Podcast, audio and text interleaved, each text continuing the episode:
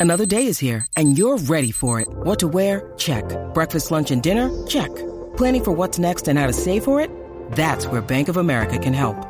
For your financial to-dos, Bank of America has experts ready to help get you closer to your goals. Get started at one of our local financial centers or 24-7 in our mobile banking app. Find a location near you at bankofamerica.com slash talk to us. What would you like the power to do? Mobile banking requires downloading the app and is only available for select devices. Message and data rates may apply. Bank of America and a member FDIC.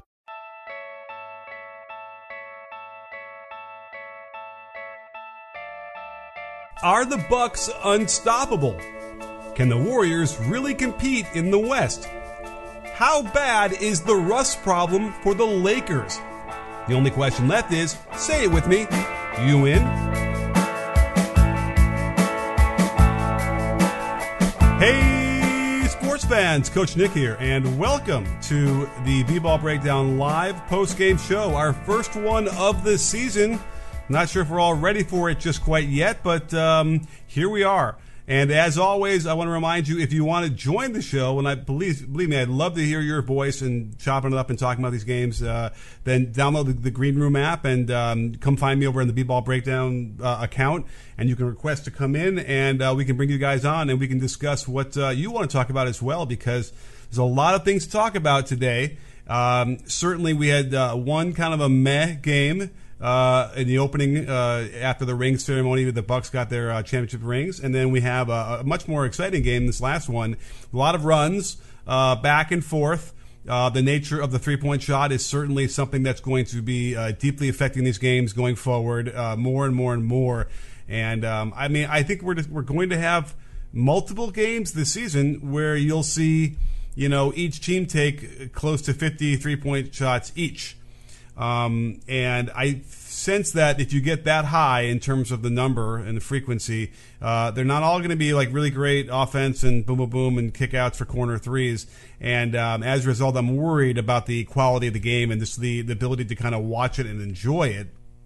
But um, we shall see. Oh, people are kind of streaming in here right now over on the on the um, on the Green Room app. So thanks for joining us there as well. Hopefully, can you guys hear me? Let me know over there on the um, green room. It looks like you can. I see a little green circle around my icon showing that there's audio going in.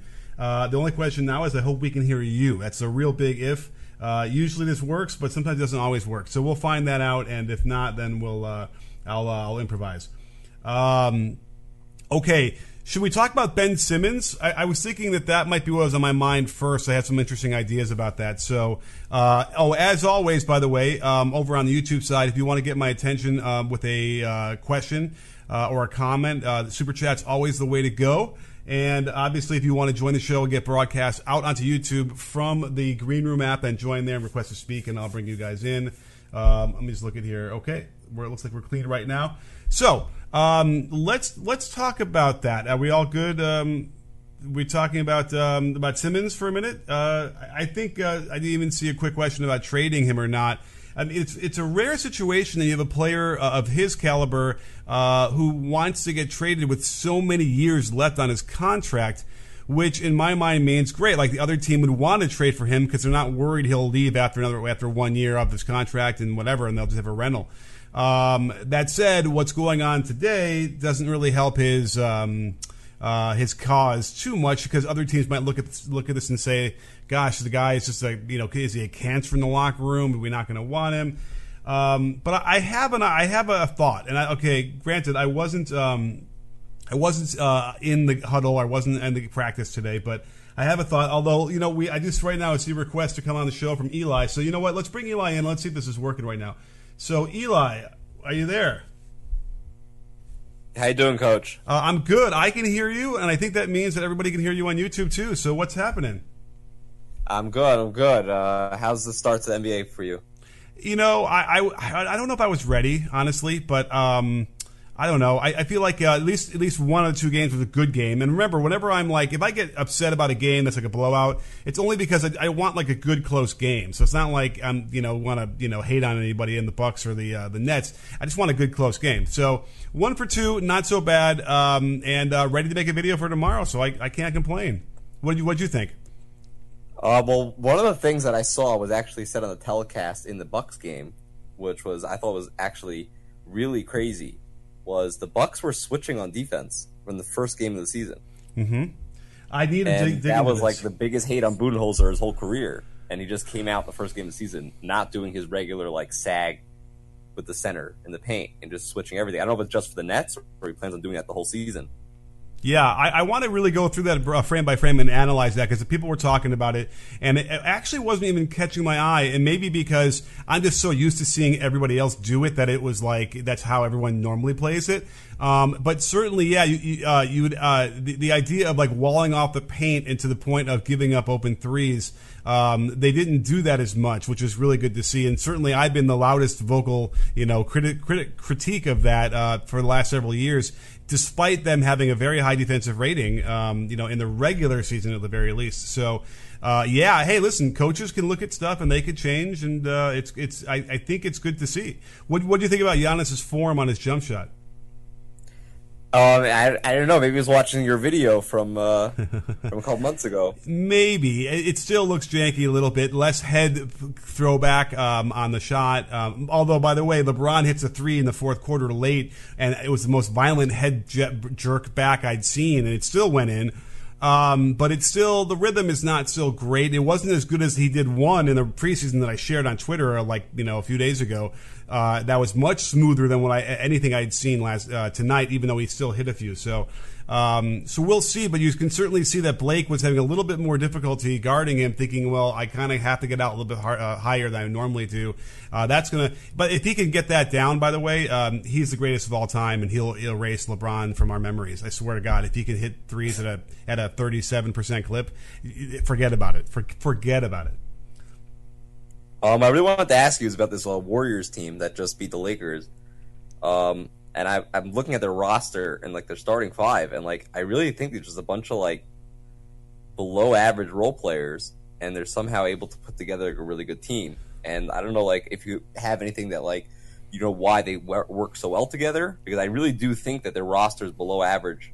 Yeah. Curry. If if there's a team out there that can take 53s in a game and they have most of them be good, or the the bigger percentage of them than anybody else in the league good threes, it's the Warriors. Primarily because I did a video uh, two weeks ago about the most common sets in the NBA, and I featured a bunch of teams. Guess which team I did not feature in that video? The Warriors. Why? Because they don't run a lot of those common sets. They run a lot of clever action uh, designed to get everybody open to spread the floor. So you can suddenly make a team that's sort of average, but like has pretty good shooting across the board for them. Uh, you can compete, and that's what they used, right? The, the three point shot was their main weapon. I'm going to call up the, uh, the, the box score in a second, but I can I'm pretty sure they outshot the Lakers. Um, you know, from the three point line. And when you do something like that by enough threes, uh, you can erase any of the inside uh, advantage the Lakers did have. So the Lakers made, or sorry, the Warriors made. Oh, that's interesting. I clicked on the box score and it's all zeros. How about let's go to ESPN then? Uh, let's just tell you right now. So ESPN's box score scores. Um, the Warriors hit 14 threes. Oh my goodness, the Lakers outscored them by one three. I think they probably at the very end they hit that one or two, but that's fascinating to me. I, I would have thought just by watching it that the three point shot really gave them an advantage. So anyway, the point being that they're generating a lot of good shots, and so that'll keep them in the game. Plus, uh, you know, their defense is, is not bad, and you know what? They got some defensive plays from Bjelica. If that's happening, oh my goodness, uh, then then they're going to be in a lot of these games. I thought for sure he'd just be a sieve. So basically the offense is a big part of it. And, um, you know, they're no middle defensive scheme. They don't help one pass away. They're very solid on that end. And that's going to, you know, they're to hang around. Then you get guys like uh, Curry who can do it. And let's not sleep on Jordan Poole. The guy can score 20 a game. The NBA is back, and at DraftKings Sportsbook, an authorized sports betting partner of the NBA, the key to victory is a strong starting five. New customers can bet just $5 on any NBA team to win their game, and if they do, you win $200 in free bets. DraftKings Sportsbook customers can also get skin in the game with new same game parlays. Combine multiple bets from the same game for a bigger payout. The more legs you add, the more money you can win. DraftKings is safe, secure, and reliable. Best of all, you can deposit and withdraw your cash whenever you want.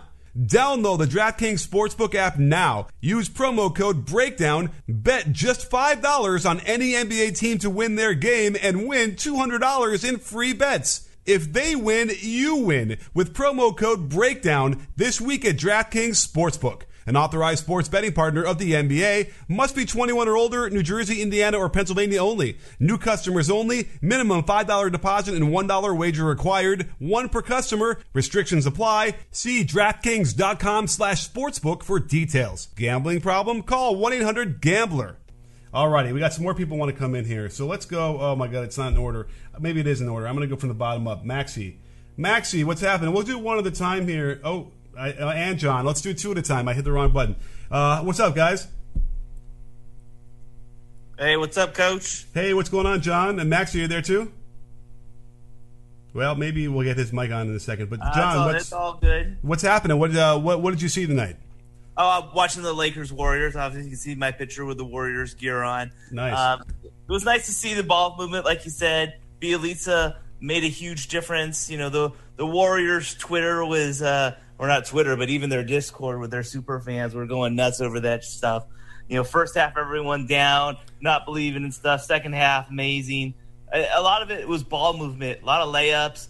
Uh, they actually did a really good job crashing on the boards. The board, check the board stats because I think they were pretty close, and um, that's crazy because the Warriors are super undersized, and and he just he just did just enough to annoy the Lakers, uh, Bjelica, that like they got some extra rebounds with people like Curry and Yeah. Iguodala pinching down. Yeah, the uh, the Warriors actually out rebounded them fifty to forty five, and they out rebounded them in the offensive side uh, nine to five, which is you know important in a close game like that for sure. So uh, yeah, that was that was huge for sure. The rebounding they competed down there because it was kind of ugly. I thought uh, for a lot of that game when the Lakers had that lead, uh, they're just kind of pounding them inside, but then they can match that with threes. I- I'm still like dumbfounded that the Warriors only hit 14 threes. Didn't it Hey, guys, seem like a lot more? Oh, sorry.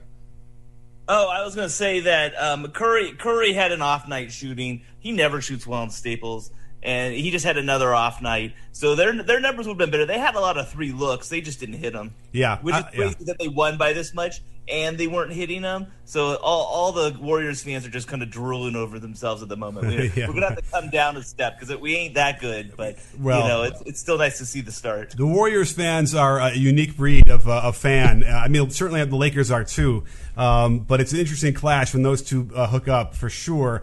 Uh, there, there'll be plenty of hand wringing, I'm sure, uh, for the Warriors. But I'm glad to see they got the win there, and they'll kind of you know tamp it down for at least at least one night. Uh, because th- no, there, there's some good parts here. Jordan Poole, I'm really high on. Did the video on him. He made me look really good tonight. And um, you know they have a team. Wiggins, I thought looked pretty good, and he's a guy that can guard LeBron a little bit. Um, so defensively, Looney can do some things walling off the rim. Wiggins is a, is a very good defender. Green is probably the greatest defender we've had at that position, you know, ever. Uh, you know, Poole is not a bad defender. He actually had to switch off and guard LeBron a little bit, which was interesting, but he tried. Uh, and then you have Iguodala. Porter is my one guy I'm kind of worried about. I don't know how well he really, really fits. It seems on paper like he would be a really good fit there, but I don't know. I saw some training camp and I saw some uh, tonight, and uh, I'm, I'm iffy on him as well. I think if you have Iguodala in there, though, that kind of almost negates the need for Porter sometimes, especially down the stretch, right?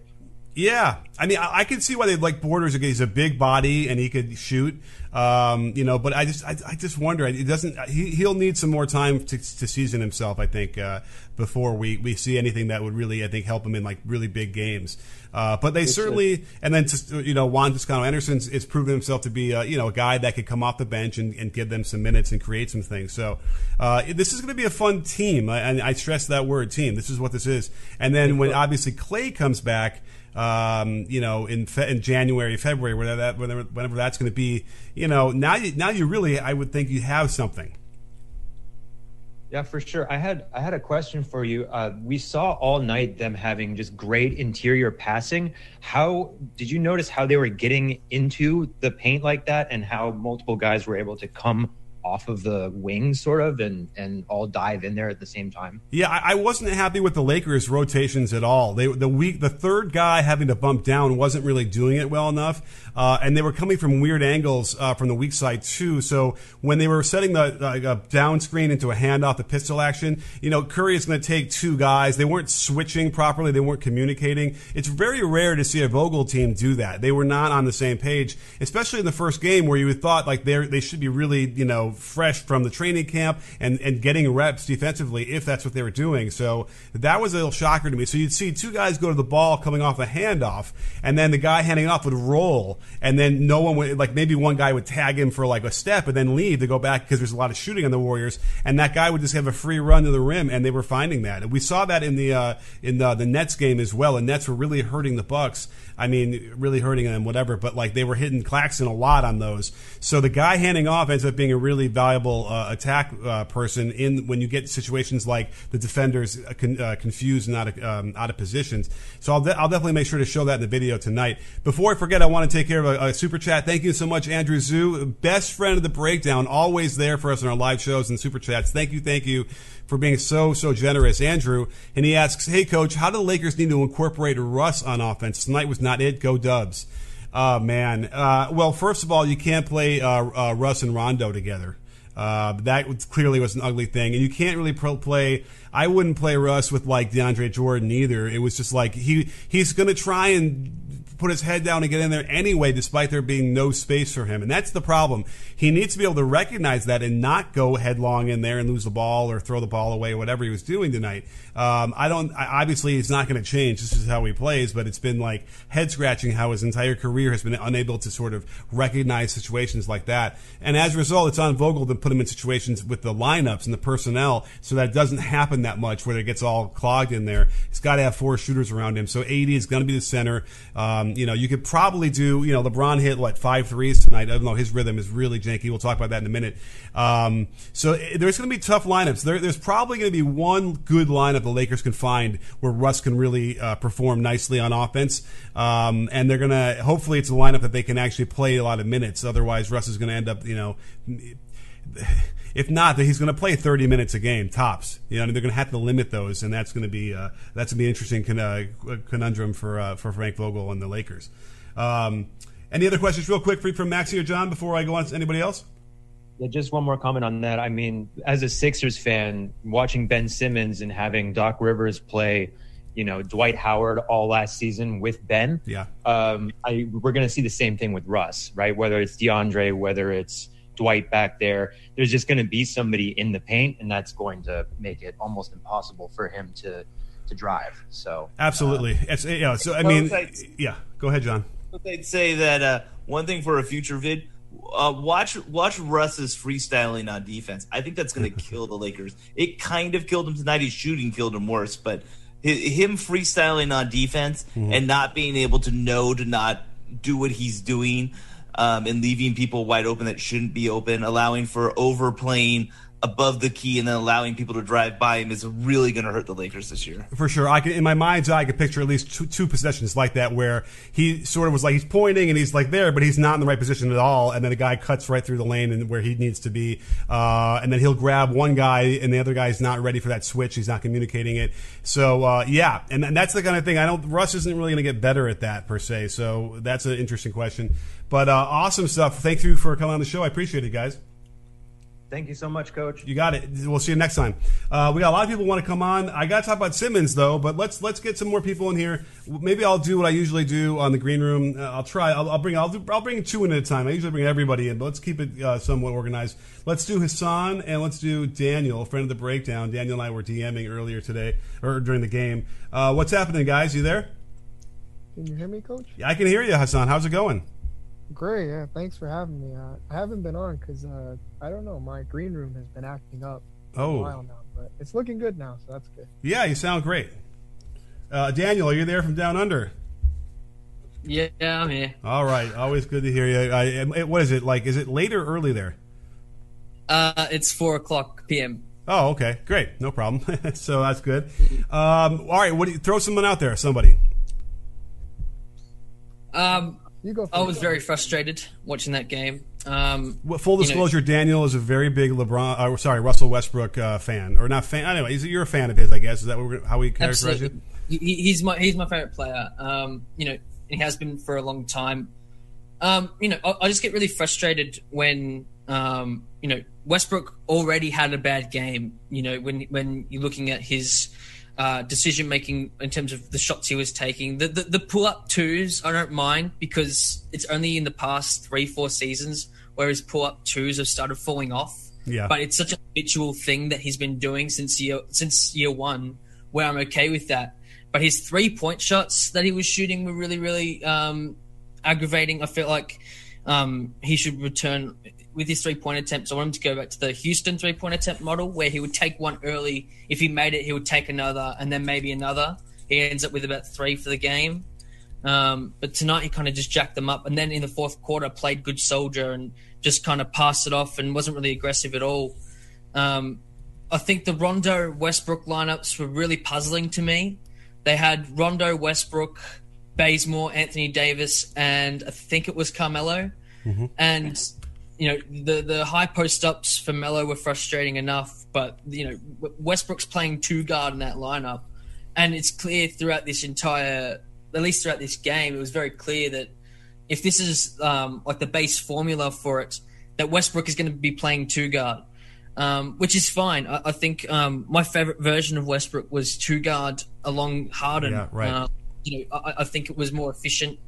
Uh, there was a stretch where he shot 42% from three to, with me, you know, uh, that three point model earlier with the maybe three attempts per game at most, where but he, he, they, they, they want him to be like more so of a playmaking two guard, which I don't really quite understand. If you if you're going to be a playmaker, you want to be handling the ball. But they had Rondo handling the ball.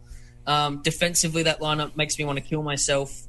Um, yeah. And overall, I was I was extremely frustrated um, with just the positions that we're putting Westbrook in because um, there was three I can call I can recall three shots of his I think twelve or thirteen attempts um, they gave it to him with less than six on the clock.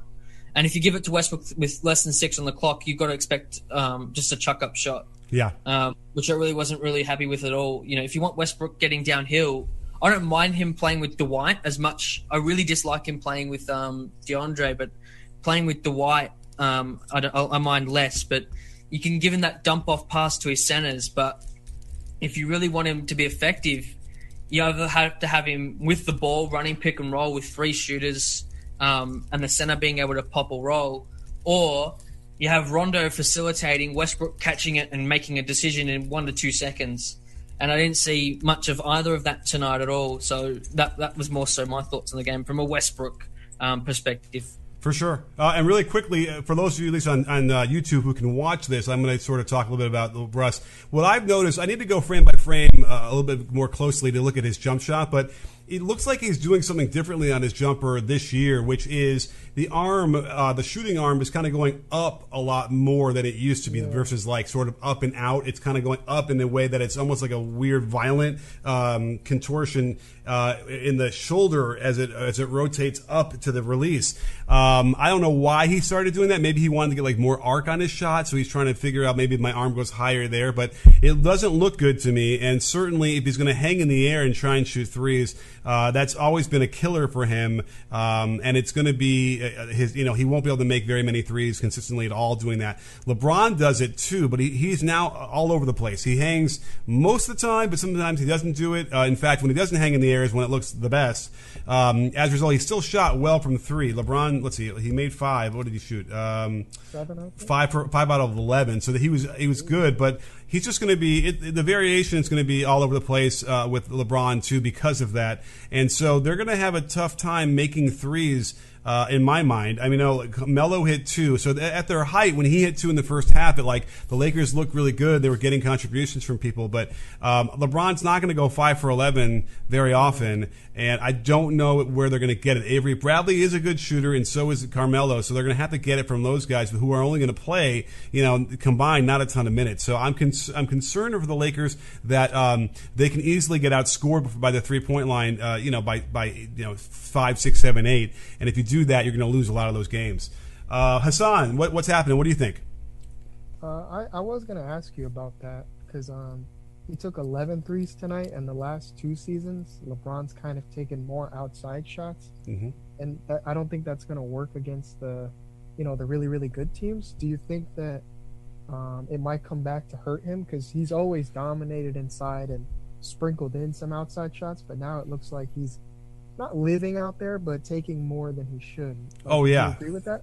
I, I absolutely. In fact, I mean, he listen. He shot 13 for 23, but you take away the 11 threes, and so that's what is that? 23 minus 11 is uh, is uh, 13, 12, 12. 12, and then he made uh, eight out of 12 of those. Huh? So he shot really well, but like there, there's we, we keep seeing evidence, and I know it's not like in a huge sample size, but like we're see, uh, we're seeing over the last like three years um, you know, evidence that his decline is happening. We are in the middle of it. He goes to the basket and he misses the easy shot, or a guy kind of bothers him, which he never would have even noticed, you know, before. Um, and we saw that again tonight. Even even though he shot really well, he, you know, the couple that he missed, I, I think in my mind I can see right now was, you know, we're right at the basket, and he just got he got bothered by a defender who was like shouldn't have bothered him. So. Um, that's going to be an issue. I think that's going to come up, you know, throughout the season as well. Now, the big games and everything heightens, and his focus becomes like, you know, Superman again. And he, maybe that doesn't happen as much in the playoffs, but uh, you know, it, it is happening, and that's when a guy like Anthony Davis needs to, you know, assert himself even more. I thought Anthony Davis was great. Like he he was the best player on the floor, um, but he he spends. Twenty five percent of his time on the on the ground, literally on the ground. Yeah, Um, he takes a beating. yeah, but he but he falls. Uh, you know, he just He falls goes too. to the ground a lot. Yeah, yeah. I, I think, especially on his inside finishes, he might be looking for calls, but he goes to ground a lot, and then they can start. Like the other team can just push. Yeah. I really just that, that was something I noticed as well. Yeah. and, and he it hurt. You you get hurt doing it too much. Now you might want to fall because you don't want to. There's you're afraid of a foot underneath you, and you don't want or you're awkward or whatever. Um, and that's that's something, but like not as often as he does it, and that just makes. And he's such a big guy, um, and it's hilarious because a couple months ago on Twitter, there's a thing where somebody developed it for old people when they fall. It's like an airbag around their whole body, and it like it opens right before they hit the ground. It's amazing, right? Like Anthony Davis needs that under his uniform. Uh, I think that would really help him. So, um, yeah. So, so we'll see. Uh, any, but any any other blast points before we uh, move on to anybody else? Uh, I did want to ask. Yeah, you I was about- actually. Oh, go Oh, ahead. go ahead, son. Yeah, go ahead, son. uh, for Giannis, like I don't know if this is just me, but he looks like the greatest like driver I've ever seen in my life. Like I used to always think LeBron was the unstoppable force, but this dude's like seven feet, that long extension, like it, it's incredible. Like, like like just his body. Like I just wanted to say like I've like he's he's so like people don't give him enough credit. Like he's so special, so unstoppable. Like I, think people gotta appreciate him more instead of just saying, "Oh, he just dunks all the time." Like right. that guy is that guy is incredible. Yeah, he's like Wilt Chamberlain. He's he's he's graceful. He's long. He's got he's got touch. Um, you know, he's got it all. I'm telling you, he starts making um, some of those more of those three pointers. Uh, he's the greatest of all time. He will be the greatest of all time when he's done. Uh, in my mind, there's no one because he also and he does he might not pass as well as LeBron uh, overall, but he he still sets a lot of guys up and he looks to pass and he can and he can facilitate that way. Uh, he, he he'll be the most unstoppable force we've ever seen if he can really start hitting those threes. Uh, Daniel, what what about you? No, I I was just going to mention. Um, first of all, great point. I think Giannis, uh, is- thirty, I would say thirty-six percent would even like if you just get to average. You know, he's such a threat from you know, like from you know everywhere on the court. If he can shoot thirty-six, I think um, he probably would definitely be the greatest of all time. Um, as, as as an individual player, I think also to take that next step, they need to move away from Lopez at five and just play Giannis at five. Yeah. Um, he's strong enough to do it. He'd be unstoppable. I don't think there's too many fives that could guard him like that. Um, I think he'd be unstoppable. But um, one thing I was just going to mention um, with um, LA later in the season, you know, they get they get Ariza back, they get Horton Tucker back, they get Nunn. Um, you know, to me, with with LA, I think more so with with anything, I think you have to look at with like the lineups they play. Um, with because Vogel, I think is a very good coach, but I don't think he. I think he needs to do a lot of lineup management with this team because a lot of players won't fit together um, quite so seamlessly. You know, to, to me, uh, the closing lineup should, to me should be LeBron, Westbrook, Anthony Davis, uh, Melo, and Ariza. And if you're not going to play Melo in the closer, then you play someone like Bradley. But I don't think Bradley stays around. Um, I think he's only there until Ariza comes back. So, but I think they need to have, Ari- especially Ariza because of his defense. But I, I'm not too sure about Bazemore. I'm not too sure about having, especially Rondo in that lineup. You know, I, I think they've just got a lot of things to sort out that I don't think is going to get sold out you know, in, in two, two, three weeks. It's gonna it's gonna take a long period of time. I wouldn't even put it before 2022, really. Um, before LA starts really looking looking good. Um, as long as you know, I think Charles Barkley said, you know, he had a good point. Surprisingly for Charles, you know, he said if street clothes, as in Anthony Davis, can oh. can, can stay in his uniform, um, come playoff time, will be pretty much the big key mm-hmm. uh, in everything here. And for so sure. I think lineups and then you know making sure they're healthy. Yeah, for sure. All right, well, great points, guys. Thanks so much. Uh, we got to bring everybody else in, but uh, we'll see you in the next one for sure. Thanks, Coach. Thanks, Hassan. You got it. Uh, we got some super chats, and by the way, I want you to know. I see everybody the, who's requested. We've got Martin, Bobby, Jerry, uh, Trishan, Philip, Eric, and Alan. I, am going to get you guys in one second, but I have some super chats I got to take care of. Again, thank you guys so much on the YouTube side. Max, who was on the show just a second ago, uh, thanks for chopping it up, Coach. Watch out for Isaiah Joe this year. He'll definitely be getting some minutes tomorrow with Simmons out. Uh, okay, I'm going to keep my eye out for Isaiah Joe. I mean, I, I was just um, exposed to on the Bucks uh, Nuala. No, is that his name? Whatever his name is. Uh, who I was. I guess he played a little bit last year, and he played for the Nigerian team in the Olympics, which is where I recognized him, but I couldn't remember why. Um, so I, he's a guy you got to keep your eye on as well. But Isaiah Joe, we'll keep our eyes out for Max. Thank you for being so uh, for so being so. Um, uh, generous. 24 seconds. Thank you, thank you, thank you for the super chat. What are your thoughts on? There it is, Jordan Nwora. Nwora, forgive me. I really like him. He, you know, he had a nice floater. He was hitting some threes. He's he's aggressive. He didn't look in, uh, intimidated. That's really where I start to draw the line about the young guys coming in the league. And do they look intimidated? Can you see it in their face? And if not, then that I, I tend to like that and feel like they can do well. Jimmy Butler had that as a rookie, even coming in. You could just tell he wanted to be there. He felt like he belonged, and he did obviously belong. So it's like that kind of that kind of look that uh, he seems to have. So I really like Jordan Nwora.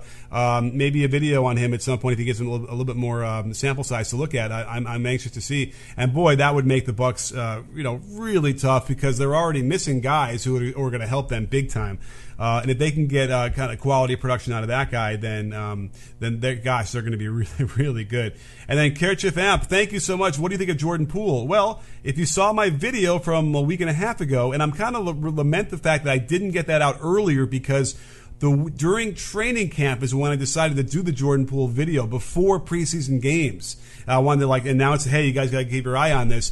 And I was traveling, I was busy. I got back. He had the one or two, he had two games or maybe one game. I can't remember now. And I was able to get the video done there at least and get out ahead of it a little bit. But certainly the guy, the guy can be a 20 point a game scorer. He's got a terrific three point shot. He's got great skill. He can get to the basket. He's not like Klay in terms of movement quality, but um, he's maybe like smoother and maybe like like more live and more long. Um, but uh, he's just got a, a, really impressive game and worked really hard to get there. So and he's going to have a great opportunity, 30 minutes a game, uh, as long as his ankle is okay. So uh, he's going to be really, really good. And then you throw Klay out there. Um, you know, I don't think Klay looked that good. Uh, you know, he's not obviously not ready to come back at all yet. But like, if he can come back in a couple months and not be so stiff and have a little bit of um, bounce to his step, then uh, then you know, look out. Like the Warriors are going to be really, really good. They'll be able to defend. They'll be very versatile. They'll be able to switch everything, and they'll have just tons and tons of shooting out the wazoo. They're the ones who who might end up breaking the record for three point attempts in a season because they're, they're going to. I mean, I, I, know that Brandon Payne, Steph Curry's trainer, he wants Steph to shoot 23s a game. I don't think he's going to get there, but he might get to 15. Uh, and then, you know, from there, it's easy to get to 50. So we'll see what happens uh, with that Warriors team. So thank you guys uh, for all the super chats. All right, let's bring some more people in here as we keep going. What a great show so far. Halfway through, I think it's getting a little bit late on the uh, on the West Coast too, but let's bring them in. So let's do Martin and let's do um, Bobby and Jiri. Let's do three at one time. See how that works uh, so we can get some people in here. So what's happening, guys? We got uh, Martin, Bobby, Jerry. Anybody? Martin. Uh, hey, coach. Oh, hey. Yeah. By the way, is it Geary, Gary, Jerry? What is? How do you pronounce yeah, it? Yeah, yeah, uh, the you got it right the first time, Geary. Geary. I, and I think you called him before, yeah. and I think I forgot, so forgive me. But um, yeah. Welcome. Thank you, guys. What's uh, what are we going to chop it up about for next? Yeah. Yeah, I uh, I'm from India, and now you know I've been up since 5 a.m. watching these matches. oh, and wow. the first match kind of disappointed me. You know, the Nets versus Bucks. I'm a Nets fan. I'm a Harden fan. Mm-hmm. It kind of disappointed me, but the Warriors Warriors games was good, and I had my eye on Nemanja Bjelica. He was so good down the line for the Warriors, and you know, I was very happy to uh, see him, you know, play as a, a role guy, and I, I, it was nice that they kept him in the closing lineup. Yeah. By the way, Bjelica, 26 minutes, six for seven from the field with four assists, 11 rebounds, 15 points, and a plus 20.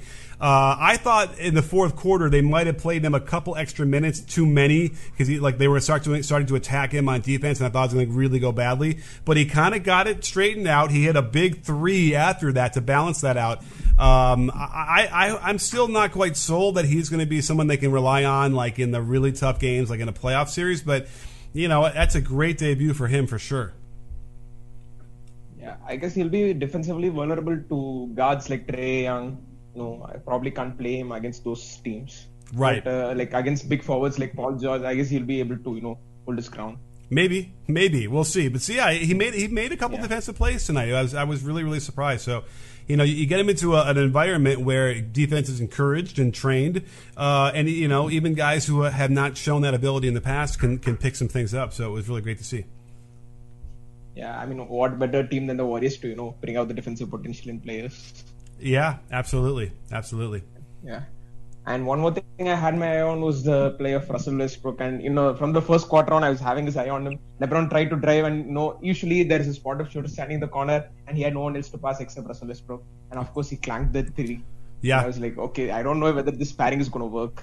Right. I, I, don't think it will. I, I, I said that in the video in the summer, uh, and everyone wants to say, well, whoa, whoa, got to give him a couple months. I, I don't know. I, I don't yeah, think you mean, do. It, yeah, it's, it's not going to. Uh, Westbrook is not suddenly going to become a forty percent catch and shoot three point shooter. You know. No, he so will not. I, I, have little faith in the, their pairing. For sure. I think uh, the key player in this this game was Anthony Davis with this offensive rebounding and you know point scoring. He scored. He had like thirty points. Yeah. And, you know, I guess that's what kept them in the game. And uh, there is a lot of and for a lot of times I feel. Uh, he becomes underrated for some reason. Anthony Davis, uh, LeBron kind of overshadows him, but Anthony Davis is the real key to this to this team. Yeah, he for sure, for sure. And don't forget uh, over there on YouTube, if you guys want to join the show, you, uh, get the uh, Green Room app and uh, find me on B-Ball Breakdown, and then request to speak. So, uh, Martin, Bobby, do you guys want to weigh in at all? Uh, um, wait, can you hear me? I can. All right. First thing I want to mention is I think the when the Nets spirit got crushed is when Khris Middleton jumped, you going up for a three point jump shot, and he almost kind of deliberately landed on LaMarcus Aldridge's foot. And I noticed he did that back in the playoffs, and I was like, man, that is so unfair. It's like if you do that every time, you get three and the ball because it's a flagrant. Right. So I want to hear your thoughts on that. Well, we, we did the video talk, talk about the new rule changes, and they were going to see if you know if you are uh, intentionally getting underneath the foot or it's too much of a, an aggressive move. Yeah, they're going to call that a flagrant on the defense. Uh, I, I mean, I, I think that when you're trying to shoot the shot, you really aren't aware of where your feet are going like that. Like I don't, I, I don't think you can intentionally try and land on the defender's foot like that. I mean, uh, and besides, I don't know why you'd want to because that's a, almost a surefire sprained ankle. Um, but it's a, it was a good test case, at least to see in the beginning how they're going to do this. I thought the refs were pretty bad overall. I didn't really like how they were they were letting a lot of contact go. They missed some travels, um, but. Um, you know, I think that they're going to have to they're going to have to you know let this one for the next few weeks call them, not call them, and whatever, and like kind of get together and reassess what's going on, how they're calling these, because that one, you know, I don't know if that one really should have been a flagrant. Now, you think that that shouldn't have been a foul at all? Well, the way I uh, what I would compare it to is in baseball when a player like Doesn't leans into way. a pitch. Yeah, right. Right. So, and by the way, the rule is you have to try and get out of the way a little bit at least. Now, so even though Don Baylor like got on first base every time by you know leaning in, um, you're supposed to somehow. But I, I, don't know. I feel like you're very vulnerable up there.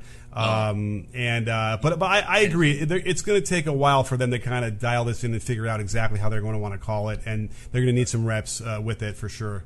But that was an interesting turning point, yeah. But it, it, it kind of to me it felt like uh, the the Bucks just had control of the game. You know, there were a couple runs yeah. in there where the Nets sort of came back, but uh, it didn't look like uh, the Bucks ever were in doubt in my mind. Just when that and, and that sort of was a big shrug, you know, for the second half to me.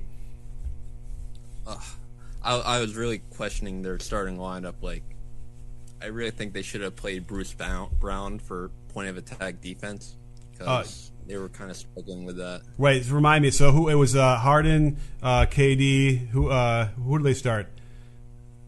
Joe Harris, uh, Nic Claxton, Blake Griffin.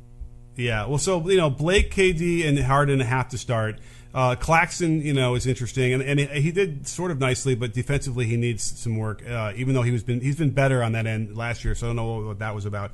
Uh, yeah, it's I think that, I think that Nash is going to have his hands full trying to figure out lineups, and um, you know maybe it's all moot when if and when Kyrie gets the uh, vaccination.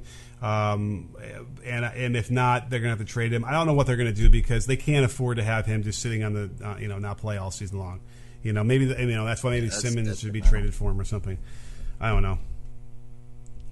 One last thing I wanted to mention was Draymond Green, um, kind of being a, at times a detriment to the Warriors' offense. Like he's passing up yeah. open layup lanes to like get to pass not to like Steph, but like to Iguodala or uh, last year would be like Kent Bazemore.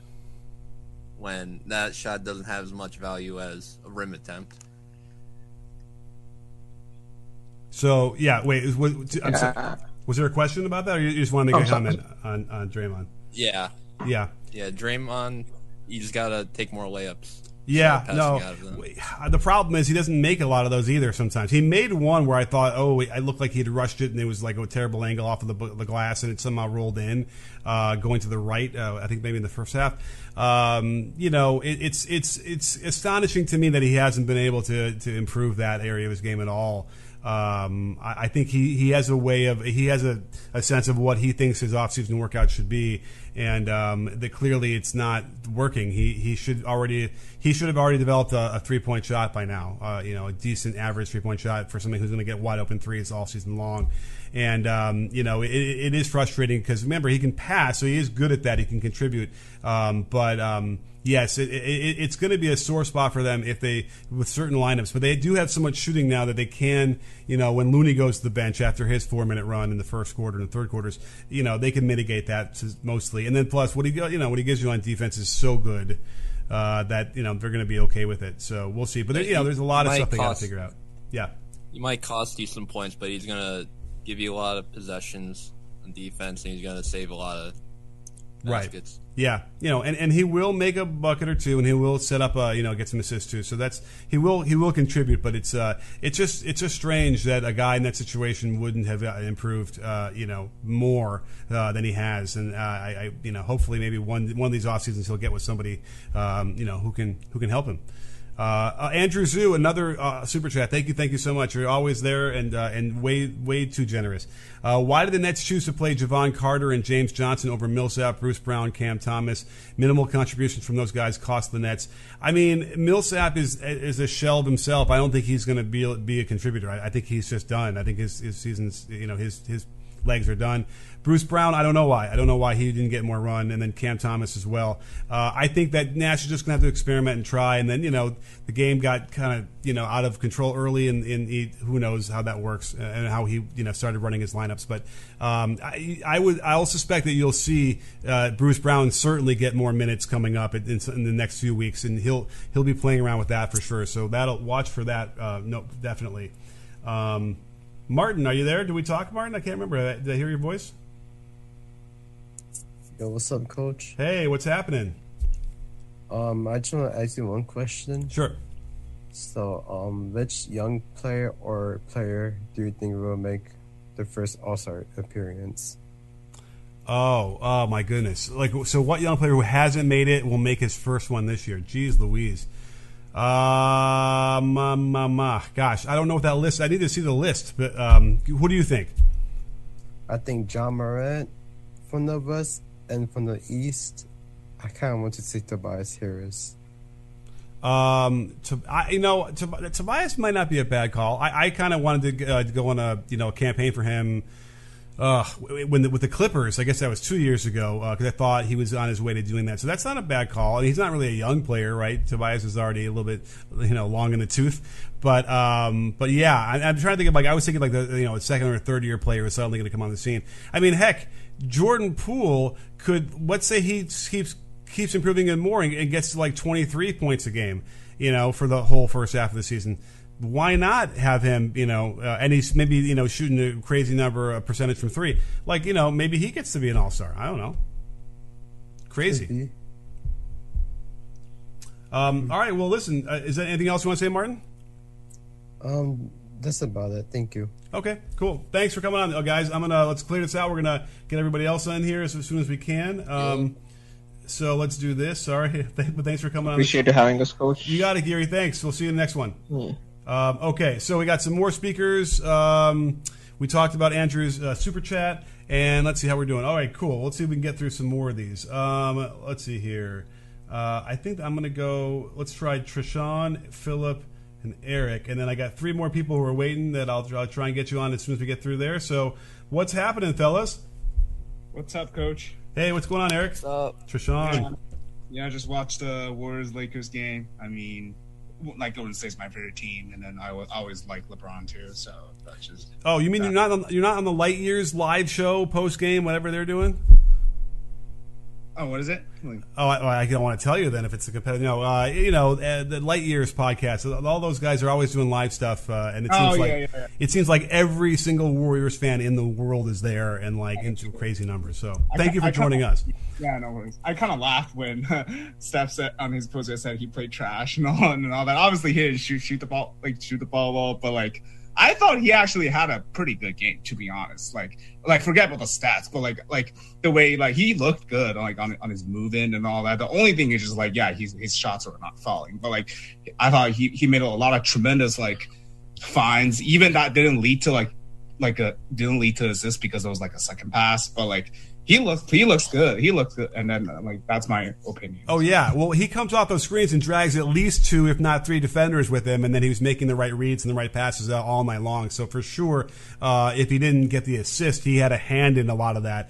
Uh, did you have a heart attack when you saw him slip near the corner? Oh, yeah, from the uh, from the liquid and all that. Yeah, yeah. man. What, I just I don't want to see this like again. I mean, I I know he's he's he, he's like overcome. Like you know he really kind of faded with like that from that you know injury prone guy, but like but he's not a guy like LeBron that can you know probably right.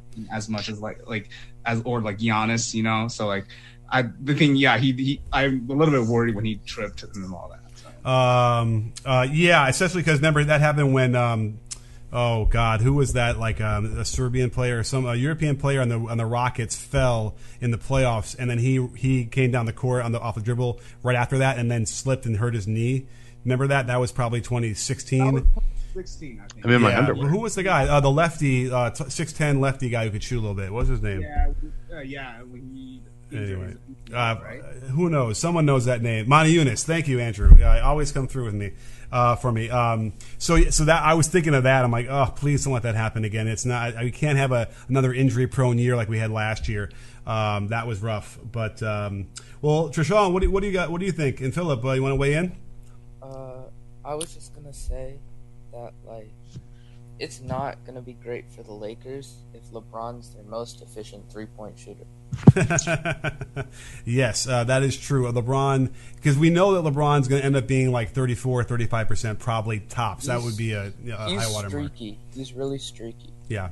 And by the way, primarily, like just so you understand, it's not just, I mean, it's a fact that he's streaky, but the reason why is because his rhythm. First of all, his elbow veers out way far to the right, so he tends to shoot a lot better when he goes to his left because he gets better alignment that way and anything on the left side of the floor. But then um, he hangs in the air. And if you hang in the air and like shoot like almost on the way down your three point shots, it's just it's going to be almost impossible to be consistent. You can get hot, and you'll nail some, and you'll miss some. But um, so that that's basically why. But, but I'm sorry, I interrupted. Uh, finish your point.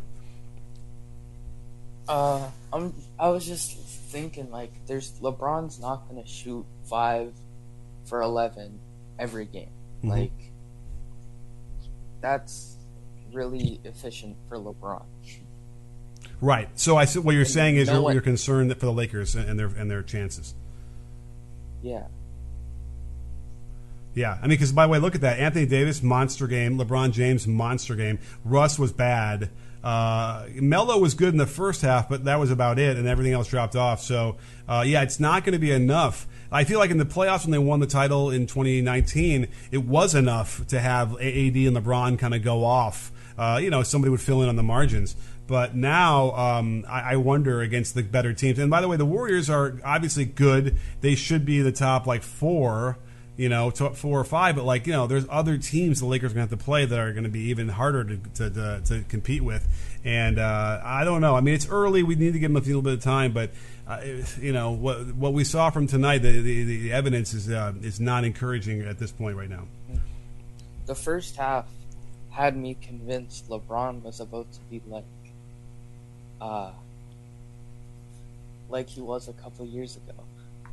Yeah, like he just came out and he just felt like he couldn't miss. Yeah. he start like five of five?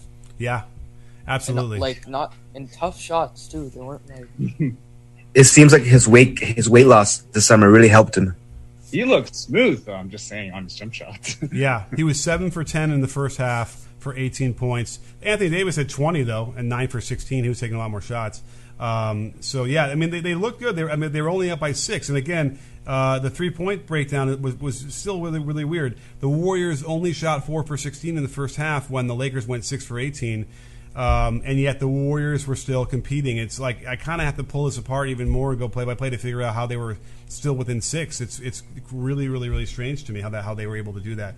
Um, you know, good teams usually are able to make a, more of a separation um, with that. They shot much better from the field, forty seven percent to forty one. Um, I, am I'm, I'm I'm befuddled there. I'm not really sure how that happened. I'm going to have to go watch the game again and figure that out. I, I think it was because like when LeBron was not in the game. Free throws, 25 like, out of 30. Warriors, 9 out of 19. Lakers. Okay, that's okay. That's a good point. But yeah, sorry. Finish your. Who was who was making that point? Uh, yeah, Trishan. I was I was just saying like, uh, the Lakers, like they'd go like when LeBron wasn't on the court, it seemed like they couldn't score. Like, yeah. Oh, actually. that, by the way, that's a great point. First of all, when LeBron w- went out, they really struggled a bit, and then when Curry went out, that's when the Warriors went on a run in the third quarter. I think it was a third. That's oh, huge for them. And Jordan Poole, like, kind of just you know, be really aggressive, and then got a lot of like sparked it that like I think it was also in the beginning of fourth. Yeah, and I when, think it was yeah the end of yeah. I made a bunch a lot of good passes for them too. Yeah, so. and, uh, and Bjelica was in, was involved in that too as well. Uh, you know, breaking guys down in a slow mo way and hitting shots and, and, setting guys up. So, I mean, that's really really encouraging if those guys can create stuff. Uh, and then that you know because before like last year when Steph Curry was on the bench, forget about it. Their offense just completely fell apart. It was miserable to watch. Yeah. But how, like, what do you think? Like, obviously, we, we know what Jordan like. Like he Jordan Poole, like he's like he really like uh raised his game and all that. So like, should they find a way to when Klay comes out, like yes. assuming he's a version of himself, like should they find a way to let him coexist to start him, or you think it'll be better oh, if he? Well, I'm looking at this. Yeah, you're right. I mean, I would think yes, start him, but then what does that mean? That means uh, Steph, Poole, um, Klay, Wiggins, and Draymond. Um, right. you, you know, size, I guess they don't have like. Yeah, but but that was always their death lineup. I mean, when they had KD there, so it's like, um, so so maybe that would work. Um, you know, or or yeah, you, you, leave Looney in the in the starting lineup and you put Poole as a sixth man, and, and he you know will still eat a lot, and then he'll get a lot of uh, opportunities to play alongside Klay and then alongside Steph, and then maybe by himself a little bit. Um, so I, I, don't know. I mean, I think that Coach Kerr has generally been a little more conservative. Well, he's not been conservative because he's gone small ball too. So he has a choice: is whether he wants to go small and have Draymond be, be the center or not. Um, in the regular season, I kind of feel like he'll probably just let Looney have those minutes and then bring Poole off the bench. Yeah, and ho- hopefully, I mean, as a fan. But like, by the way, yeah, and that, that look in that bench. Poole, Bjelica, Iguodala, Damion Lee, Juan Toscano Anderson, Otto Porter. That's a really good bench. I really think this bench can win them win them like 50 games. I actually like actually believe that. Like I'd like are they going to compete with like the Bucks and all that, and Nets. I'll, we'll we'll see. I, I, don't know, but like I think they can get 50 wins this year, like with that bench. Yeah, yeah. I mean, like Damion Lee has gotten better too, and the way he, they operate in their offense, like it's going to generate shots for him. Correct. He, he had got like Kuminga, oh, Moody, and Wiseman too, don't they? All right. Well, yeah. So forgive me. Wiseman's going to come back at some point. I think he's he's going to be terrific, and he's pretty damn good as it is now. Um, so yeah, I'm telling you, the Warriors are deep, and they're going to get deeper, and um, they're they're going to be there. I think at the end of the season, and and you know, uh, conference finals should should be where they they be looking at. Jordan Poole reminds me a lot of like uh, like what Reggie Jackson was for the Clippers in the playoffs. Mm. Interesting. Yeah. Or just OKC maybe. Just his shot selection. Like they both just shoot the ball. And it's it can be frustrating, but it can also be like Yeah. It can also work out. Like I'm, I think I might like Jordan Poole's like mechanics Jordan. better than um, Reggie's in, in, in a yeah, way that like Jordan might be more of a knockdown shooter than Reggie is. Although Reggie yeah. got hot and he looked great in the playoffs. I'm just like, I'm just like comparing like I seen a couple of shots from Poole that I'm like, what are you doing? Like, and I I'm watching Reggie Jackson throughout the playoffs. There was a lot of shots from like we could have moved the ball around. We could have got a better shot. You didn't need to really take. Yeah. Yeah, that, that really long three. I, I hear you. Yeah, and, and, that's what that's the, the process, and he'll learn. and he's a smart kid uh, as well. So I, I would anticipate Jordan Poole. That's why it feels like you know 20 points a game is like the floor here. I think he can get better. Uh, and he, and I think he has the ability to to get better. So uh, it'll be. Um, uh, and we have an interesting question about Moses Moody. Uh, I need to see more before I can have an idea, but I think I don't think he's got a higher ceiling than Jordan Poole because Jordan Poole I think is a twenty some point a game scorer. I don't and I don't think Moody is there uh, yet at the very least. And Kuminga too. I, Kuminga's got a great body. I just don't think he's ready to really contribute much, and he won't get many minutes at all. So, uh, barring like some you know an injury. Um, we have another um, another uh, super chat. Thank you so much to Nissan Nadu, friend of the breakdown, who's always been around there. Hi, coach. Glad to see you back. Glad to be back. Glad to see you out there, Nissan. Uh, who are you expecting to be the Lakers' wild card ace up the sleeve? Love from New Zealand as always. All right, love back to the Kiwis. Um, let's see here. Wait, can I? I can use that term, right? Kiwi is a not a mean term for New Zealanders, is it? I don't even know. Someone tell me. Um, let's see here. Uh, so who's the wild card ace up their sleeve? Uh, Andrew wants to say LeBron. I mean, on the Lakers, it's probably like like a kind of like a Melo if Melo gets hot and then he doesn't get killed on defense. But I thought defensively, I mean, they yelled at him one where he didn't come up on uh, Steph Curry on a on a uh, pick and roll. Um, Kiwi's fine, thank you, thank goodness. Um, okay. Um, let's see here. Uh, so so if, if uh, so here's the problem when you have guys like we know that LeBron gets mad at his teammates right when they screw up, and sometimes he gets mad at his teammates when he screws up. Um, so I'm curious to see how that's going to happen when we see like Russ and, and you know and, and Melo do their normal stuff, which is going to you know violate you know LeBron's uh, sense of you know decor. Now, I, I had a good tweet earlier where I, uh, I said that the reason why they need to stagger Russ and LeBron minutes is so that LeBron is on the bench and won't want to won't be able, won't be able to kill Russ uh, so easily the, uh, in the game after Russ does you know something ridiculous that uh, you know is a terrible turnover, a bad shot.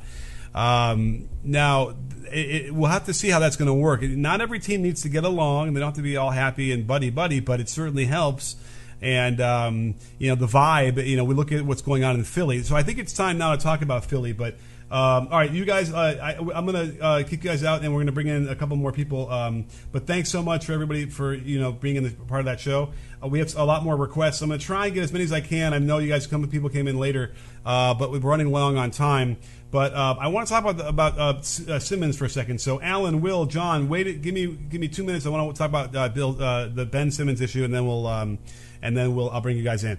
So um, okay, Ben Simmons. Um, we don't know he comes back, but we don't know if he really wants to come back. And the Sixers, I don't know if they really want him to come back. Um, you know what I mean? Because they threw him out of practice today because he wouldn't get into a drill. Now, throwing a player out of practice at any time from a coaching perspective is like the last thing. It's the worst outcome you can have because you no longer have him in your presence to like actually did I say Bill Simmons? I meant Ben Simmons before. Uh, we can talk about Bill too if you like. But um, anyway, the, the, throwing a player out of practice, he's now gone. You don't have any kind of the influence that you might need. And if you have a goal, an overarching goal, which I don't think Doc seems to have, then you probably wouldn't do that. Um, the goal is to to take this player who was clearly didn't want to be in the team and somehow get him back into good graces and welcome him back in and and and, and get him to want to be part of the team. It seems clear that he doesn't really want to do that. He, he might just showing up out of the sense of like I want to try and make some money or something like that, um, which is not good. And I, and I don't want to like you know I want to I want to make sure that I understand like Doc is is perfectly justified in doing what he did, but. Um, I, am sensing that like I need more information, but it was like he, he he wasn't participating in a lot of the stuff. It sounds like he was sort of there, but he was wearing sweatpants. He wasn't really like there to work out or whatever. Um, so it what it sounded like to me was they put the starters out there without him, and then as a walkthrough, they said, "Okay, now Ben, you go play defense." And like that was probably like um, offensive to him. It's almost like when you say to a starter, you know, you're you're, you're up or you're, let's say you're down by 30 points in the fourth quarter with like three minutes to go, and you try and put him in the game. And we and we've seen that in the past, usually in the lower levels where the the, the, the players like f that, I'm not going in. That's you know embarrassing or something. Um, now, I always felt as a coach that it's sacred. No matter what, whenever, whenever, no matter when you're called to go play in the game, you play. Um, and uh, but in this situation, Doc might have wanted to like even test him more. But like he's clearly playing a bit of a petulant child. Ben Simmons is. And when you're, you know, a, a, parent, you, you know what the kid is trying to do is get you to, you know, r- raise the emotion and, and goad you into reacting. And you, you want to do the opposite of that. And so my my take on that was, you know, he, he might not have needed to press that button by like trying to have him play defense. You guard, um, you know, the guy that's replacing you. You know what I mean? That's kind of like I could see why Ben would might feel a little bit, you know, disrespected that way. Um, and as a result, you know, he won't do it. And so, and then by the way, the players themselves don't ha- haven't seemed to have spoken to Ben Simmons at all. And there's a leadership thing here. Like I- I'm trying to picture like Kevin Garnett would have probably you know put his arm around the kid dragged him into the corner and had a nice talking to with him and like connected and tried to tell him what they expected and whatever something. Joel embiid i think said he didn't even he hasn't spoken to him at all. Um, so there's a lot of things that are lacking in this whole situation and maybe the, the results wouldn't have changed but I would have liked to have seen some more check boxes checked uh, to try and see because if they really are um, sincere in trying to get Ben Simmons back into the fold, then you need to do some things besides the typical Neanderthal coaching thing that Doc is you know starting like he's doing. Um, if that's not your goal, then okay, whatever. But then now you're just distracting from the rest of the team and causing way too much awkwardness. Because what's going to happen now? He's going to he's going to come back to the next practice, and well, is he is he is he or is he not going to practice? Um, who knows? Maybe throwing him out, he'll come back and he'll be ferocious and he'll play in every drill really hard and he'll be whatever. But I, don't. I just don't see how this is how there's a clear cut goal on their end and what they want to have happen. And uh, and it, it's as simple as laying it out and then then attacking it that way. And B needs to be the leader and he needs to you know have a talking to with him a heart to heart, something. Uh, you know, anybody else, Tobias, somebody needs they need to have a, a moment where they can you know can, communicate with him, and then certainly Doc as well. Uh, now Ben needs to obviously move in the other direction too to, to make it you know be at least be professional. Um, but um, you know the bottom line is if they want this to change and, and actually get value out of this and get Ben playing again, which is how they're going to be able to trade him, then they need to do something different. All right, let's bring Alan, Will, and John in here, and we'll see how uh, what they think about everything uh, today. What, what, do you guys want to talk about? Well, I mean, I prepped some uh, some Warriors Lakers stuff. Do you want to talk about Sixers? We could talk or... about that, but also I want to thank you all for being so patient with me. I appreciate it. I know it's been a yeah, while no, uh, waiting in the queue, but uh, and it's late. But um, yeah, you know, we could talk about whatever. I mean, um, maybe a real quick Simmons thing since we're on the subject. If you have uh, an insider, well, anything. I mean, for Simmons, I don't know, man. I mean, it's. I think that so. I mean, I've thought about it a lot more than more than I, I wish I had, but um, I think the Sixers are in a position from the ownership standpoint, from the office standpoint, you have to break the Mustang to sell a stallion. Um, yeah. From their perspective, they're going to wait um, on this trade. They're not. They're not going.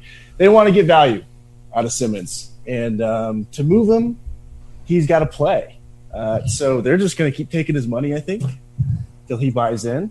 and it's in his best interest to make as much noise and cause as many problems as he can. And it's down to the uh, the front office and the coaching staff to hold it together until he either plays or they move him. I think that they believe in what Joel brings in a leadership role to kind of block out some of the noise that he's inevitably going to make. Mhm. Um, I think that they can just ride out the storm, get a playoff berth, and win. I mean, Maury has always said that the team's not done till the trade deadline. Um, I, I he's he's a person who who believes that kind of stuff when he says it. Um, so yeah, I think they're going to hold tight. Yeah, I think it's going to get uglier, a lot uglier, actually. Yeah, And I see this ending with a with a a trade somewhere or a lawsuit. Really. Ri- Right. I mean, I think what's going to happen is he'll just stop showing up, or they're going to say, "Listen, just just stay away." if he stops, here's the thing: though, at what point does the money get too much? Because is it is it ten million? Is it fifteen million? He's throwing a, a, a multi-million dollar temper tantrum, and at some point, he's got to realize, oh shit, um, Klutch led me really wrong here. Um, maybe I need to join up with Nerlens and, and file suit. Yeah, I, I don't know why he showed up. Like, if this is how he's going to act, It's because it tells that tells me that he eventually is going to play. Okay, because Okay. he just released a statement that it, I saw something in the Athletic today where it was like, you know, I'm just not, I wasn't ready to come back to the team before mentally, and uh, I'm not ready to play yet mentally. Okay, he got over the hurdle to get to the team. He, so he's going to get over the hurdle mentally, whatever air quotes there, Yeah. to play. Right. Okay, he's going to do it. The, the the reason he came back is because he didn't like the money coming out of his account. Okay. because guess what? Fifteen million dollars is fifteen million dollars. yeah, no, I, I hear you. That- You're right. I mean, that's certainly a good motivating factor. Um, He's but he needs to be he's not going to sit out because he doesn't. Oh, big fucking tears. He doesn't like playing with Joel Embiid. Are you serious? It's basketball. It's fifteen Yeah. million dollars because you don't like playing with a guy. Like, get out of here. Like, Well, over yeah. it. Well, it's, it's, money. funny because he didn't start saying that until after I did the video on that.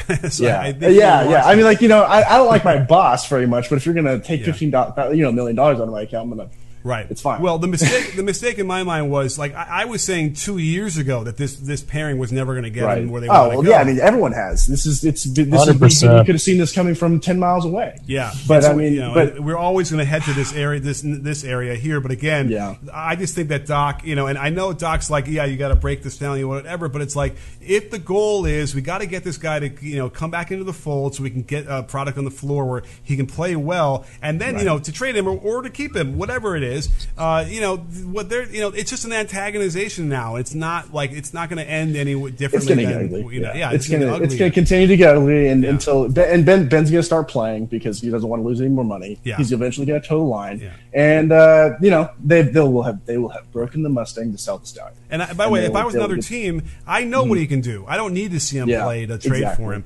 But well, I think the other teams want to see that he's willing to to to, to play a role to capitulate because Yes. they don't want to they don't want to buy that asshole. right. You know, they need a broken they need a broken horse. Yeah.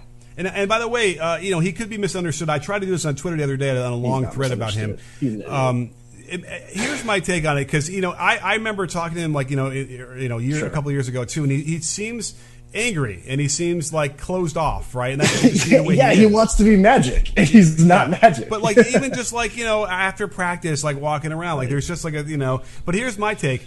Okay, Yeah. he's not shooting well, and by the way, I, there, there, it's almost an indictment of what's going on in Australia because look at all the Australians who are getting into the league who like, who can't shoot. Thybulle, uh, Right. No, Exum, yeah. uh, even like That's a you know, point. even like Joe. Ingles, like can do it, but man, is is is, uh, is this? hey, listen, Jingles is a 50 40 90 guy. I don't want to hear it. I know, but it's like it's a shot put. It's ugly. Uh, Baynes No, I was know, able to it hit a few, but like his form, uh, you know, except for Patty Mills, it's like there, there's not a lot of other guys. I don't know. I, and, and by the way, Josh Giddey, I was going to do a video on him. I'm like, they obviously taught him to shoot without dipping the ball, and he's never Yeah. going to be consistent doing that. So something's going on in my mind that they're trying to be really strict in Australia, and it's really doing him a disservice. But the point being is, Yeah. he, he's he's um, he's um, he doesn't shoot well. And he's No. trying to work on. it. He's trying to work on. it. He keeps clanking. Keeps clanking. Well, I mean, I, I subscribe to the Kevin O'Connor. He shoots with the wrong damn hand. Well, that too, and I, I agree too. I, I, I, I had said that too uh, at that time, but way back in the day as well. But you know, it is what this it is. This is. what I mean. He's a, he's a loser. He wants to shoot with the wrong hand because he thinks it's cool. He's an idiot. Well, I don't, don't know what the, else to say. well, the story was his father when he was young made him shoot lefty. So let's blame his father. But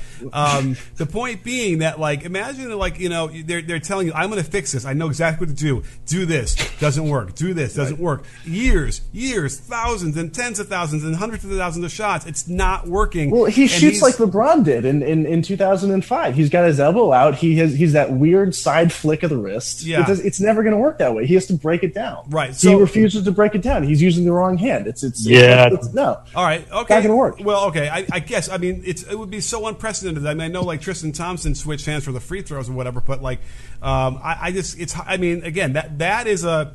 That is so radical that we can put it up there and out there a little bit, but Sure. the bottom, what I, the point I'm trying to make is that I, he probably has gotten jaded and really and like closed off and and, and, and harsh uh, in, in because it's like nothing is working for him, right? He's trying these different things, and you know, what besides from switching hands, and so as a result, he's like, what the what's the point? You know, what's the point of doing all this stuff? It's not going to work anyway. Here's who I am, and that could change And that's something. and that's why he's always going to suck. yeah, he because probably he just just needs some like going to work. some mushrooms and um, you know, and no, yeah, he needs no. He, the dude needs to take a little trip. He needs to take a journey, okay? Because he has to get to a point where he believes he can do it. Because, I mean, t- tell me the one thing that all the greats have in common: they know they can do it. Okay. Yeah. No, that's true. So- Ben Simmons has always struck me as a guy that is in love with the NBA lifestyle, but has never been a guy that wants to put in that work. I mean, how many years have we been talking about the jump shot now? This is I been mean, for like, forever. It's, it's the the same. league. It's exactly the same as it was when he came in the league. There were some red crap. flags with him at LSU when they didn't even make the tournament, and he didn't care enough about school No, he to doesn't care. at LSU in an SEC school. Which, by the way, academics have been going under the table for years. There, he is Trust always, know, yeah. and it's it's a it's a shame in a lot of ways because this guy, I swear to you, is in the one percent of athletically gifted players. Like Mm. he is six nine, six ten, moves like a gazelle on the floor, has great court vision when he wants to be there, can rebound, can do almost everything on the floor. He is. Uh, this is going to sound like a weird comparison to some, but he is basically like a superhero version of Draymond Green. Like you know, he is, people like always say you can't make that comparison because Draymond's so unique. But if there's anyone who could actually pull it off if they played the role, it is it is him. It is Ben Simmons. he Ben does Simmons everything could do Draymond does, Draymond and he does it at a, a Yeah, at a higher faster height, pace. I better completely handle, agree. better pass. Like he just does everything a little bit better. Yeah, And- and, you wouldn't run Draymond Green at your point. Right. He, well, he doesn't defend better than Draymond, but but um, It's close. I don't. I don't know about no, that. It's see, close. Nick, no, I, I'm, I completely disagree. I think, I think he's got better lateral quickness. I think that if he locked into film, he could get there. Uh, Simmons has been talked about as a defensive player of the year candidate the I know, last. I know. I'm- And- and by the way, I think that Thybulle is better. and, and- but- Well, yeah, Thybulle, Thybulle's a, Thybulle watches film. Right, but it's just Guess who how doesn't watch Thybulle film? is. Ben Simmons. Right, right. 'Cause he but- doesn't care. yeah. And I and I, I agree on the on ball stuff, but when yeah, the, what what uh, Draymond does as a quarterback of the defense is like unparalleled. Oh yeah, no, Dray, I mean, Oh, Draymond's yeah. a genius. In terms He's of actual and genius. O's, but Draymond has to be that because he doesn't have that yeah, athleticism. that's true. Yeah, that's true. exactly. Yeah. I agree So- Yeah. And this is coming from a Warriors fan. Like I'm calling in Yeah. because I'm hyped about tonight's victory. Oh, I do yeah, want to talk no, about that. Great. Yo, for I- sure, I'd love to. I think we actually have a bench, and I am so thrilled about that because the stat that was insane to me last year. This is a real stat. You can look this up. okay. With Curry on the floor last year, we had the 10th rated offense in basketball. So we were a, Yeah. above average offense. We were top 10 offense in the league. With Curry off the floor last year, we had the worst offense in the NBA in the last five seasons. Just think about how crazy that is. Yeah. No, I hear That you. is insane. That makes zero sense. That's we a great have segue to guys my- that like Sorry. Brad Wanamaker in Europe now. Mychal Mulder likely Yeah. on his way to the G League again. Europe. Nico Mannion in Europe. I like Kevon Looney as much as the next guy. He's very intelligent. That man was starting crunch time minutes for us. Kent Bazemore, like, Oh yeah. made a couple plays tonight. Frisky player. Speaking of basketball IQ, I don't know if he has any of that. Um, you know, he's he was starting for us at the end of the season. Just think about how crazy that is. Hey, he started for the Lakers. Go go ahead, Nick. I want to I want to say this because I Jordan Poole is one of the biggest surprises I think I've ever had as a fan of basketball in general because him as a rookie was miserable and he got a lot of playing time as a rookie. There was no inkling of this coming down. We sent him to the G League bubble last year, which if you remember was in February or March. Yeah. yeah.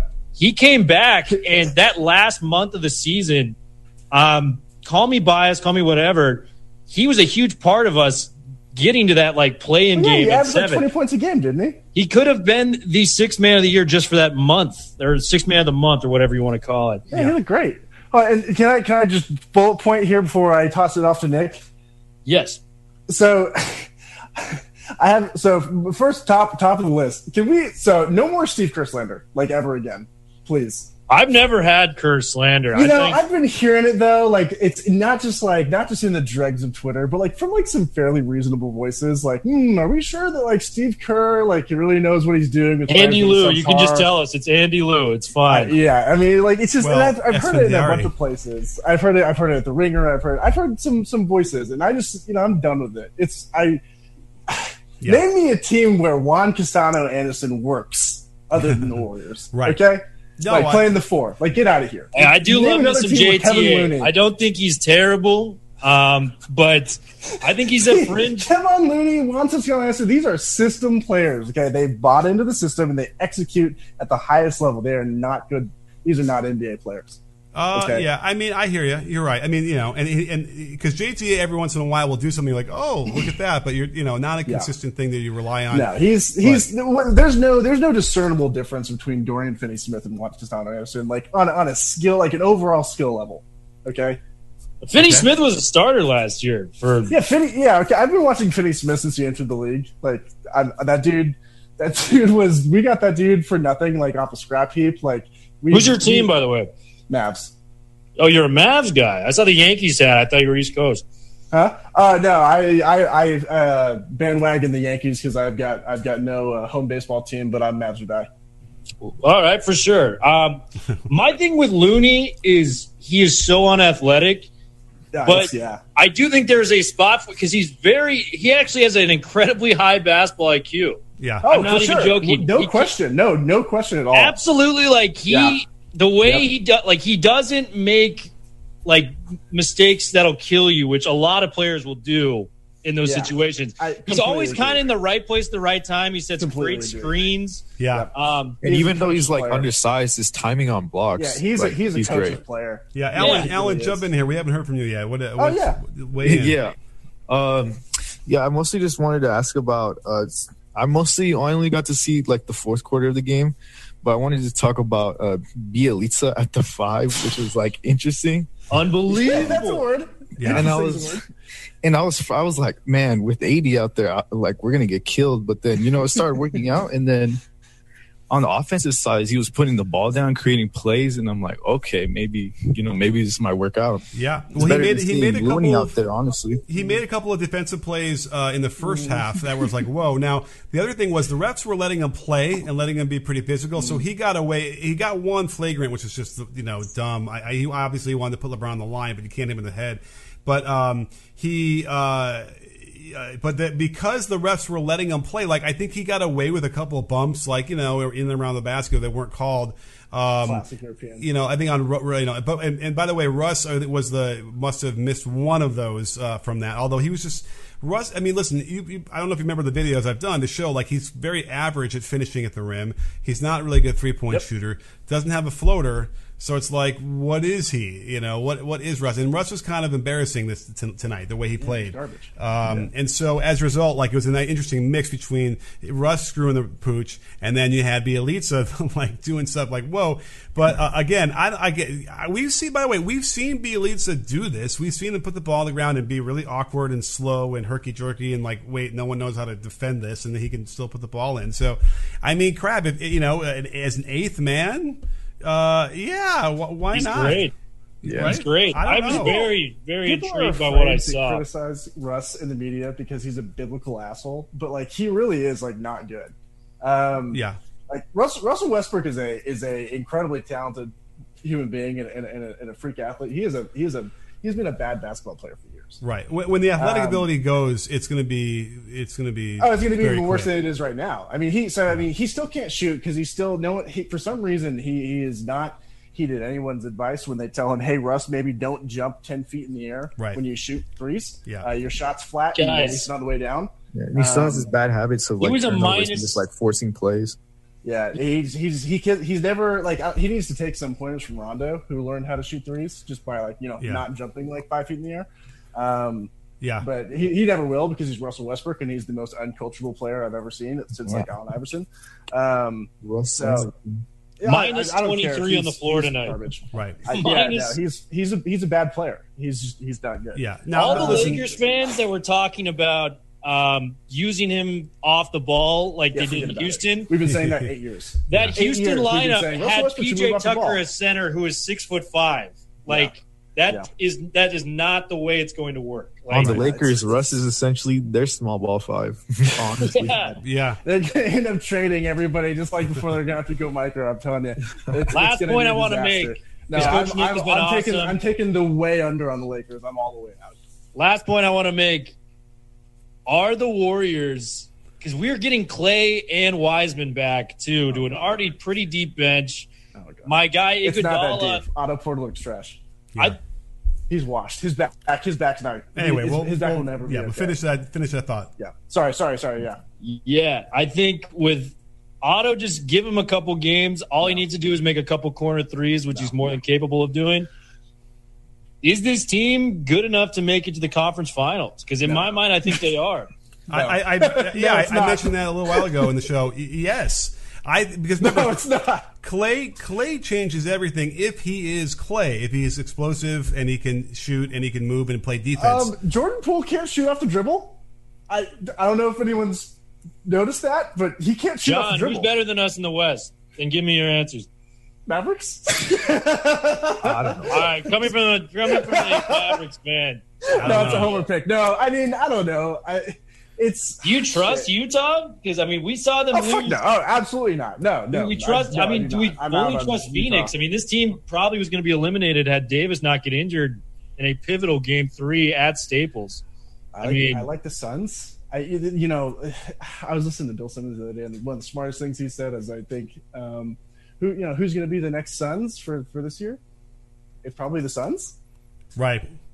Uh, in the West, I don't see why it why it shouldn't be. Well, how about the how about the Grizzlies?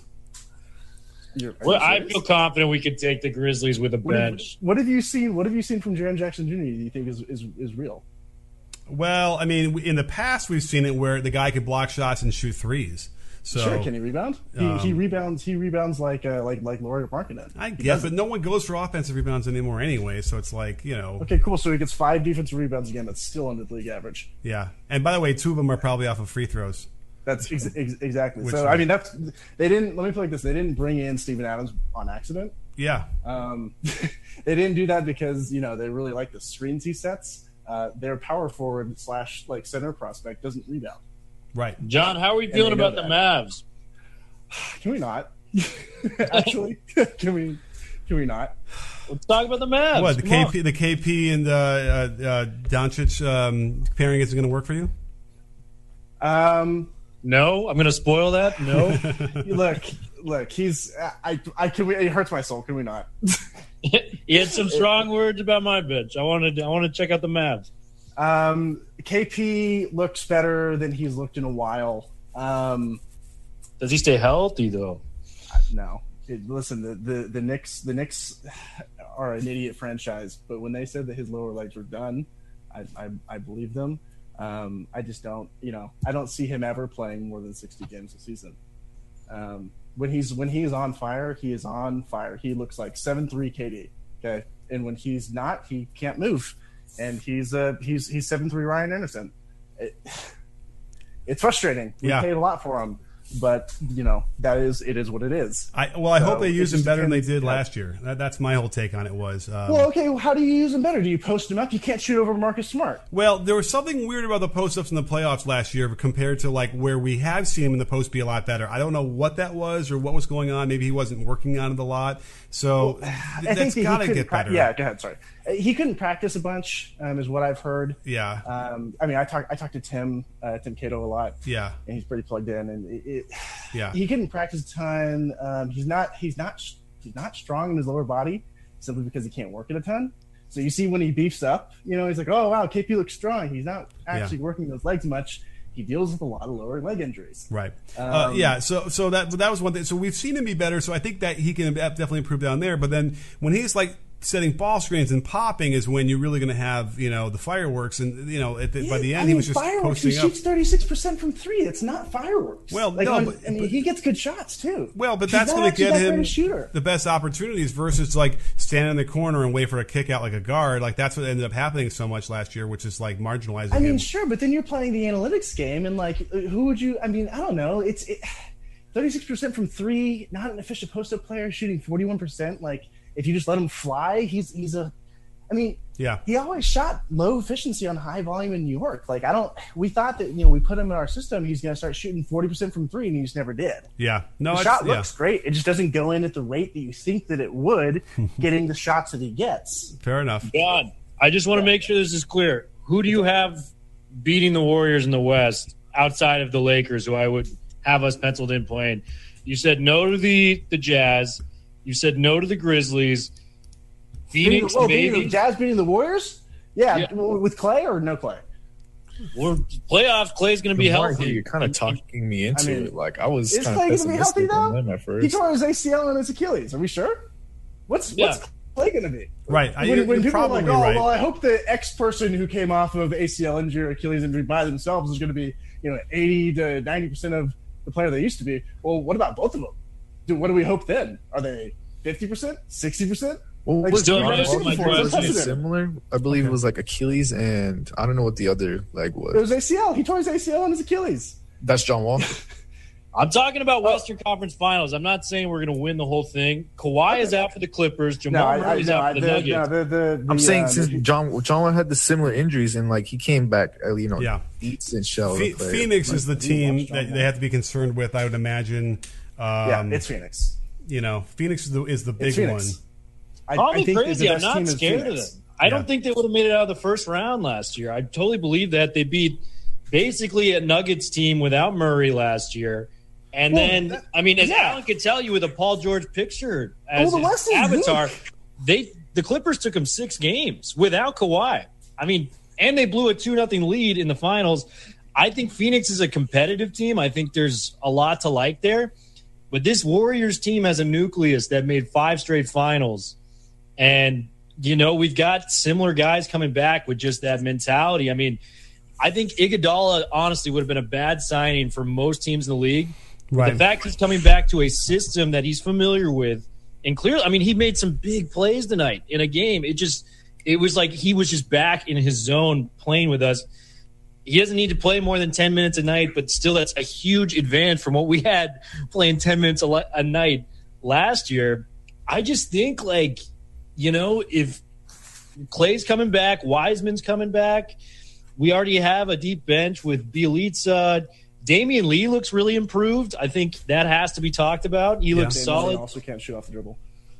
Okay, well, he looked great tonight. I mean, He dude, I don't know if you want me to He- he doesn't have to No, he doesn't have to. He doesn't have Yeah. to, but he sure tries. Yeah. This Uh, man is That's the criticized a problem. He tries. Yeah. So, all right. The Well, match- listen, guys. Uh, I got more people want to come in. I got to end the show because Yeah, we're already yeah. going an hour and a half. This is awesome stuff. You know, please come back. This is a great. Somehow we got you guys in a good pairing. I don't know how the, the, the basketball gods somehow made that happen, but Well, uh, was, I've never talked to you before, Nick. It was a pleasure. yeah. Thank you so much, John and Will and, and Alan. And you know, uh, you guys should get more followers so people you know follow these guys. I don't have any followers. I've never been on this before. Okay, well, well welcome. Um, but we'll be. I'll be doing this all the time, every at least once a Yep. week. So uh, hopefully we'll see you back Sounds on the good. show. See you then, Nick. All right, great. Have a great night.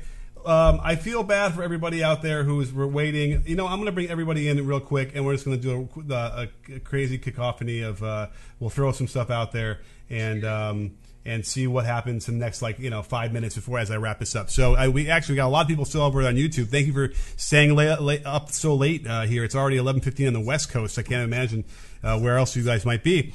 Um, all right, well, throw someone out there. We got a lot of people in the room. Uh, what do, what do we say? Golden State looks like a college team, and that's a compliment. Golden State looks like a college team is a compliment. Yeah, that's that's pretty good. I mean, the system and they all play together like a team, and they probably even have joy for the game. Uh, it was very exciting. Yeah. By the way, that's you're right. That's exciting. That's what's not so exciting from most of the rest of the NBA, right? It looks all the same, and they they all play very similar. And Golden State comes out there and does something completely different. Um, yeah, hello, coach. Do you think? Uh, uh, what do you think of Patty Mills' debut today? I mean, Oh, like he, he got awesome. seven out of seven threes, right? At twenty-one points. What do you think of that today? I mean, you, you almost want to say, well, who needs Kyrie? But they obviously do. Uh, Yeah. But he looks awesome, and he is such a great pickup for them. I call that in the in the in the uh, summer, um, just perfect. By the way, okay, here's a hot take. Uh, there's about four or five players in the NBA who, when they're coming down the fast break, the defense is just completely petrified, right? And that's what LeBron James. It's uh, who else is that? Um, you know, maybe even Russ, Giannis. Giannis, Giannis, and LeBron, right? Well, guess what? When you have Patty Mills and Joe Harris coming down on the break uh, at you, that's really scary. It happened a few times tonight, and I was like, "Whoa!" Like they're going to get an open three, and you do not want to have that happen. So they're they're onto something on that. I'm telling you, uh, those two guys playing together, uh, it's a lot of shooting, and uh, so perfect perfect signing for them. Uh, I'm not too worried yet for the Nets, uh, even though they lost tonight. So, but I, I can't. I, there- there there wasn't a better signing and a better fit than than him than Patty Mills going to the Nets. Uh, quick Coach. thoughts on the Wizards. I think a lot of players could probably step up on that team. You know, I, I mentioned this to Bradley Beal this this past summer when he was working out here in L.A. and um, I, I think Beal wants out. So I don't think that he, uh, you know, he, he didn't. I don't know if he's looking at it that way, but um, but I said that same thing to him. I'm like, you know what? There, I want to do a video. Like, there's something here. You, you have a much improved than you were last year, and you have a lot of these pieces that can fit together. So so we'll see. Like maybe they'll that that starts to happen, and, and Beal gets the the feels, and like, no, you know what? Let me lead this team, and I'll lead the league in scoring, and we'll surprise a lot of people. Uh, I agree. I mean, l- let's go over who they picked up from the Lakers. Who did they get? You know, Harrell, uh, KCP, Caldwell KCP. Pope. Yeah, KCP, Harrell, and Kuzma. Kuzma. Kuzma. Yeah, I, I like Rui. Uh, Avdija, you know, again, he was another guy who I don't like the way that they, he was taught to shoot, but like, and it, it kind of showed. But uh, he's got ability. Is he already back? Uh, wait, was he hurt? I thought I just saw Yeah, him I playing. think ACL injury last year. Oh, I, did I see him playing in the in the in the uh, preseason? No. Okay, never mind. I don't know if he's cleared back yet, but yeah, I remember there was that. Okay, so I, I, Uh, they you know, I got like they got him. Dinwiddie as well. I mean, And- oh yeah, like a Dinwiddie, good absolutely. Who's who's Yeah. got to you know has to make it uh, you know re- reclaim his spot, and then uh, Daniel Gafford. So yeah, they have players that can do a lot of good things. So so I wouldn't be surprised if they you know make some noise in that you know eight to ten range and uh, and surprise some people. Yeah. Anything Hey, else, real quick, as we start to wi- uh, wind up? Who hasn't spoken yet? Uh, can you hear me, Coach? Yes, Yoga. Uh, I want to say, how much do you think that the Warriors fans is kind of under underestimated uh, Klay Thompson's? Because um, a lot of fans, a lot of Warriors fans, especially, kind of legitimately, um, in my opinion, kind of overrated um, Jordan Poole a little bit. Because there's uh, this particular lineup that Iguodala, Bjelica, Jordan Poole, Damion Lee, and Kevon Looney, they they move the ball really well, but it's if Jordan Poole doesn't get his shots, it's kind of it's kind of tough to see the offense. Yeah. Well, you know, Bjelica could do some things too. Uh, did you mention him in that lineup? Yeah, Yeah. yeah. It's in that lineup. Yeah, and and you know it, it's the system itself that when you get player movement and ball movement like that, you're going to generate shots. Like it's so it, you don't necessarily need to have the guy who's going to be able to create for himself or for others. Uh, when when you know they're moving together and five man unit is going to create shots, which doesn't really happen as much like it used to with the with the Spurs back in 2014. So I I, I think uh, you know as of now and on paper, I, I feel like they're really in good shape. And then remember they are going to get Klay back, and that's going to everyone gets bumped down to a, a different role, but having already had experience at a higher role, and that's going to help them. And then Wiseman, I think, is terrific as well, and I'm sure he's going to take another step and improve. So you know, all signs lead in my mind to like them continuing to get better and better. And uh, the floor already is you know sixth in the conference, fifth and sixth in the conference. So if you get better, that means fourth, third, right? And then all of a sudden now you have a home court advantage, and and who knows what happens if you get hot. But it's Uh, early. in the lastly, I want to address Yeah, go ahead. the, the Ben Simmons situation. Um, how much do you think that the front office is kind of a big part of it? I mean, I understand that um, Coach Doc was kind of basically threw him under the bus, but how much that uh, the front office doesn't kind of address the elephant in the rooms in terms of like Ben Simmons couldn't couldn't shoot because I feel like if he play let's let's say for the Spurs right, Pop will immediately say, Ben, you gotta shoot because you're a point guard. What do you think about it? Um, well, okay, because everyone wants to blame Ben Simmons for what he's doing and why he got thrown out today. But you know, it does all start with what like like what Doc said and what Embiid said after the game, which it wasn't even like that bad. So I have to imagine that there was more stuff throughout the year that was just sort of turning him more and more off from the team um, and which of course is you know on Doc and on the front office and those guys for not being aware of and keeping and maintaining the relationship better, uh, so that one you know off the cuff remark at the end of a grueling seven game series, you know, becomes this huge issue where he doesn't want to come back anymore. So you know that there's a lot of people to, to, to blame without question, and um, I, I, don't know. In my mind, the only solution for them is to get him to play and, and, and stay with the team. Like you know, not have to deal with the trade. They're never going to get what they want for him. So just use him. Figure out how to get him happier so he'll want to play. And if they can figure that out, then they actually might be able to play above over their heads a little bit, right? But when that's sort of when the joy of the game comes in a little bit. You know, if you need to be able to have another gear that's above maybe what you would have, you know, in your in your normal trajectory, that's you got to be able to have a different um, mindset and not just sort of be the angry, oh, we're all good, we don't need to all get along to win. But you know, th- there is a moment when you need to have something different that will get you to play higher. So, at any rate, um, I, I, think it's on the front office. I think it's on Doc. They need to have a better goal for what they want to do uh, and figure that out. Figure out what the language is they need to speak to Ben Simmons to get him to come back and play hard and be like play the way he had been in the past. And that's the, I think that's the best scenario they have is to keep him and, and not trade him and, and, just get him back on the court. Uh, I'll say this. This is just for fun. This is for Sixers fan. As a Spurs fan, I'll trade you Thaddeus Young, a first round pick, and Lonnie Walker. Would you would you accept it? No, Is it just for fun? I mean, knowing what Morey Morey has been talking about, no way, right? They want like a legitimate, you know, uh, bona fide starter, like you know, top 15 player in the league or something, which is probably not really what, what's worth it because in this day and age, you know, okay, great, really good defender, but you know, limited uh, uh, offensively. Um, I, I, they wouldn't do. I, I, can tell you right now, the Philly would never do that. Philly would need uh, somebody who's better on the Spurs. Um, gosh, let me look at the Spurs. Uh, uh, they declined the, the John Murray and Derek White package, so yeah. and by the way, those two guys would really, really help the Sixers. Like that's what they need. Um, you know what I mean? They, you know, they're not going to get Dame like Dame. You know, I mean, uh, okay, watch. Uh, the Blazers lose, you know, ten of the first fifteen games, right? And all of a sudden, the murmurs are coming out, and Dame, and they, and all of a sudden, there's pressure to trade Dame. But uh, wow, that that would be amazing if somehow Morey could have figured that out and like and is going to wait for that. And by the way, that might be what he's waiting for. They, they, obviously want a guy like Dame. He's not worth it. Like I would never give up Dame for Simmons and whatever package that is. But that's uh, that's the kind of guy obviously who's really going to help the Sixers. Like they should have tried to get Harden when Harden went to the Nets. If that was really a package that was available to other teams, then the Sixers dropped the ball. They, that should have been their package, and they should have pushed harder to figure that out. That's that's who they need. I'm I'm kind of surprised that the Sixers GM doesn't try to, you know, take this situation It's kind of like a lose lose situation. Like like just look at the Spurs back then with the Kawhi saga. Like they they pretty much got an okay package, but they they just not, they just want to like get rid of him, right? So right, I'm surprised that they it, don't get rid of him. Right. Well, it's tough because you don't want this, you know, distraction, but it's still so early in the season that you can kind of weather that and then, you know, eventually figure that out. But you're right. It's like, who's going to blink? It's hard to imagine that Ben Simmons is going to say, you know, I'm going to give away $50 million, whatever it is, or $40 million and, and and not play. But, um, you know, but stranger things have happened and, you know, he might do it. Like Kyrie Irving, you know, it, it looks to me like he might actually, you know, forego all of that money and not play because he won't get the vaccine. Um, you know, it's it's a strange league with a bunch of strange people, and um, it, it's hard to figure that out. Ben Simmons might be that guy who's like, you're going to say, "Eff it, I'm not going to play, and I'm going to give away all that money."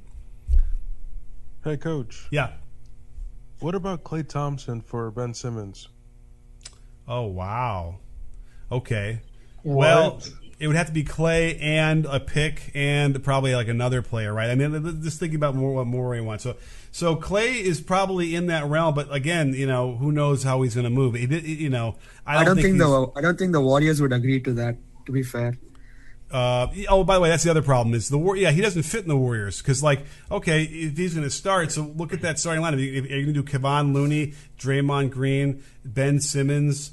And you know Steph, and you know I don't know if you trade Klay, then Klay's not even there, and then Poole. Like that's not enough shooting uh, at all. And then okay, then you put uh, you know Ben or whatever at center, and you can put Looney on the bench and you bring another shooter in, but still only three. I, I don't think it's enough. I think it's um, I don't see how that fits very well at all. Um, especially if you consider that usually the starting lineup is the most played lineup. Um, I don't see how that works. All right, well, listen, guys, I gotta we gotta go. It's eleven thirty my time. It's we've been on for a long time, but um, I'm gonna post this as a podcast uh, on my feed, so you all can hear it again if you want, if you missed part of it. But um, yeah, real quickly. Uh, no, someone would want to say something. No. I have one last question. All right, hit it is Westbrook just completely done? Is he just finished as a player? Is he just completely washed up, pretty much? Well, athletically, he doesn't look that way. So he'll always be able to make certain plays going to the basket, right? But um, you know, like I said earlier, it's like he he, he can't shoot threes. He doesn't have a floater game. He doesn't finish that well around the rim. Generally, he was better in a, in a, a couple small spots recently, but not really. And so, you know, and he, but he can pass, so he's got that. But it's like, so what do you have? You know, what is he really? Um, this is a pretty bad fit, and I think it's going to take a long time to make it work if it if, if it works at all. And so, um, as a result, like, yeah, you know, I don't know how many more teams he's going to go to or what they're going to do to try and fix the personnel. So, um, and then the, here's the thing: as soon as the athletic ability starts to wear off, uh, I think it's going to be a very quick uh, decline and, uh, and quick and, and deep. So um, you know, I, I, think we've seen the best of Russ in the in the rearview mirror for sure. And um, I, I, I just can't see too many paths where he he'll be able to to you know be getting those triple doubles and whatever alongside LeBron and AD. I just don't see how that fits. You can admit it. He's a bad basketball player. I mean, like I, I said this in, in, privately. I'll say it like here. I guess uh, I think he's probably the worst skilled superstar uh, we've ever had. Really? Yeah. And I, but and I'll give him the the, the term superstar. You know, I, I, am I'm willing to give him that. He's won an MVP and, and he's averaged triple double. But but as far as like this all around skill goes, I, I really feel like he's, he's there's a, such a huge deficit compared to every other superstar we've known. Um, and it, that that it's uh, you know, but someone's got to be the, the, the, that that role, and that's him. Um, but uh, you know, I, I don't I don't you know he's that's, just got a deficit of, of skills that uh, it's it's hard to overcome for me. That's crazy to think he was MVP like four years ago. I mean, it's a narrative thing too. I mean, what is a triple double? It's a, you know, it's kind of arbitrary, right? Why is yeah. why is is thirty, you know, ten and ten so much better than you know twenty seven, eight and seven? You know what I mean? It's like, what is that? Why is that so so much better? But it's a round number or whatever. Well, and, and Curry had a triple double tonight, and I would argue he was like key to their whole victory tonight. But that too, even though his stats were low, especially some of those rebounds uh, were, were really important for them. So yeah. yeah. Uh, cool. Well, listen, awesome stuff. Thank you guys. If uh, if you didn't get a chance to, to, weigh in enough, uh, then please come in the next one. We'll do these all season long, at least probably once a week, at least. Uh, thank you guys for all being here. Thank you on the YouTube side. Wait, so Coach, quick question, quick question. All right, hurry up. Let's do it real quick. Could I interview project? You want to interview me? Is that what you said? Yeah. Yeah, yeah, sure. Email me. You, don't, you have my email? Yeah, no. Uh, it's uh, it's Coach Nick at bballbreakdown.com. Coach Nick at bballbreakdown.com. Got it. All right. Yeah, email me. I'll, I'll, I'll talk to anybody, anybody about basketball whenever they need. So for sure. All right. All right, you. guys. Well, thank you so much Thanks, over Coach. on um, the green room. Thank you so much over on uh, let's see YouTube. I got to remember how do I sign off now. I got so many places to sign off, but um, Again, uh, don't forget, I'll be back. Uh, I'll do a post this as a pod. Well, I'll be breaking down Lakers Warriors tomorrow, so stay tuned for that. And uh, please come back to the YouTube channel. Subscribe if you haven't, and if you unsubscribe, subscribe back again. I could use some more subs these days. And um, don't forget, sports fans and people Breakdown. We're not a channel, we're a conversation. You in? Are you in, Alan? I'm in. All right.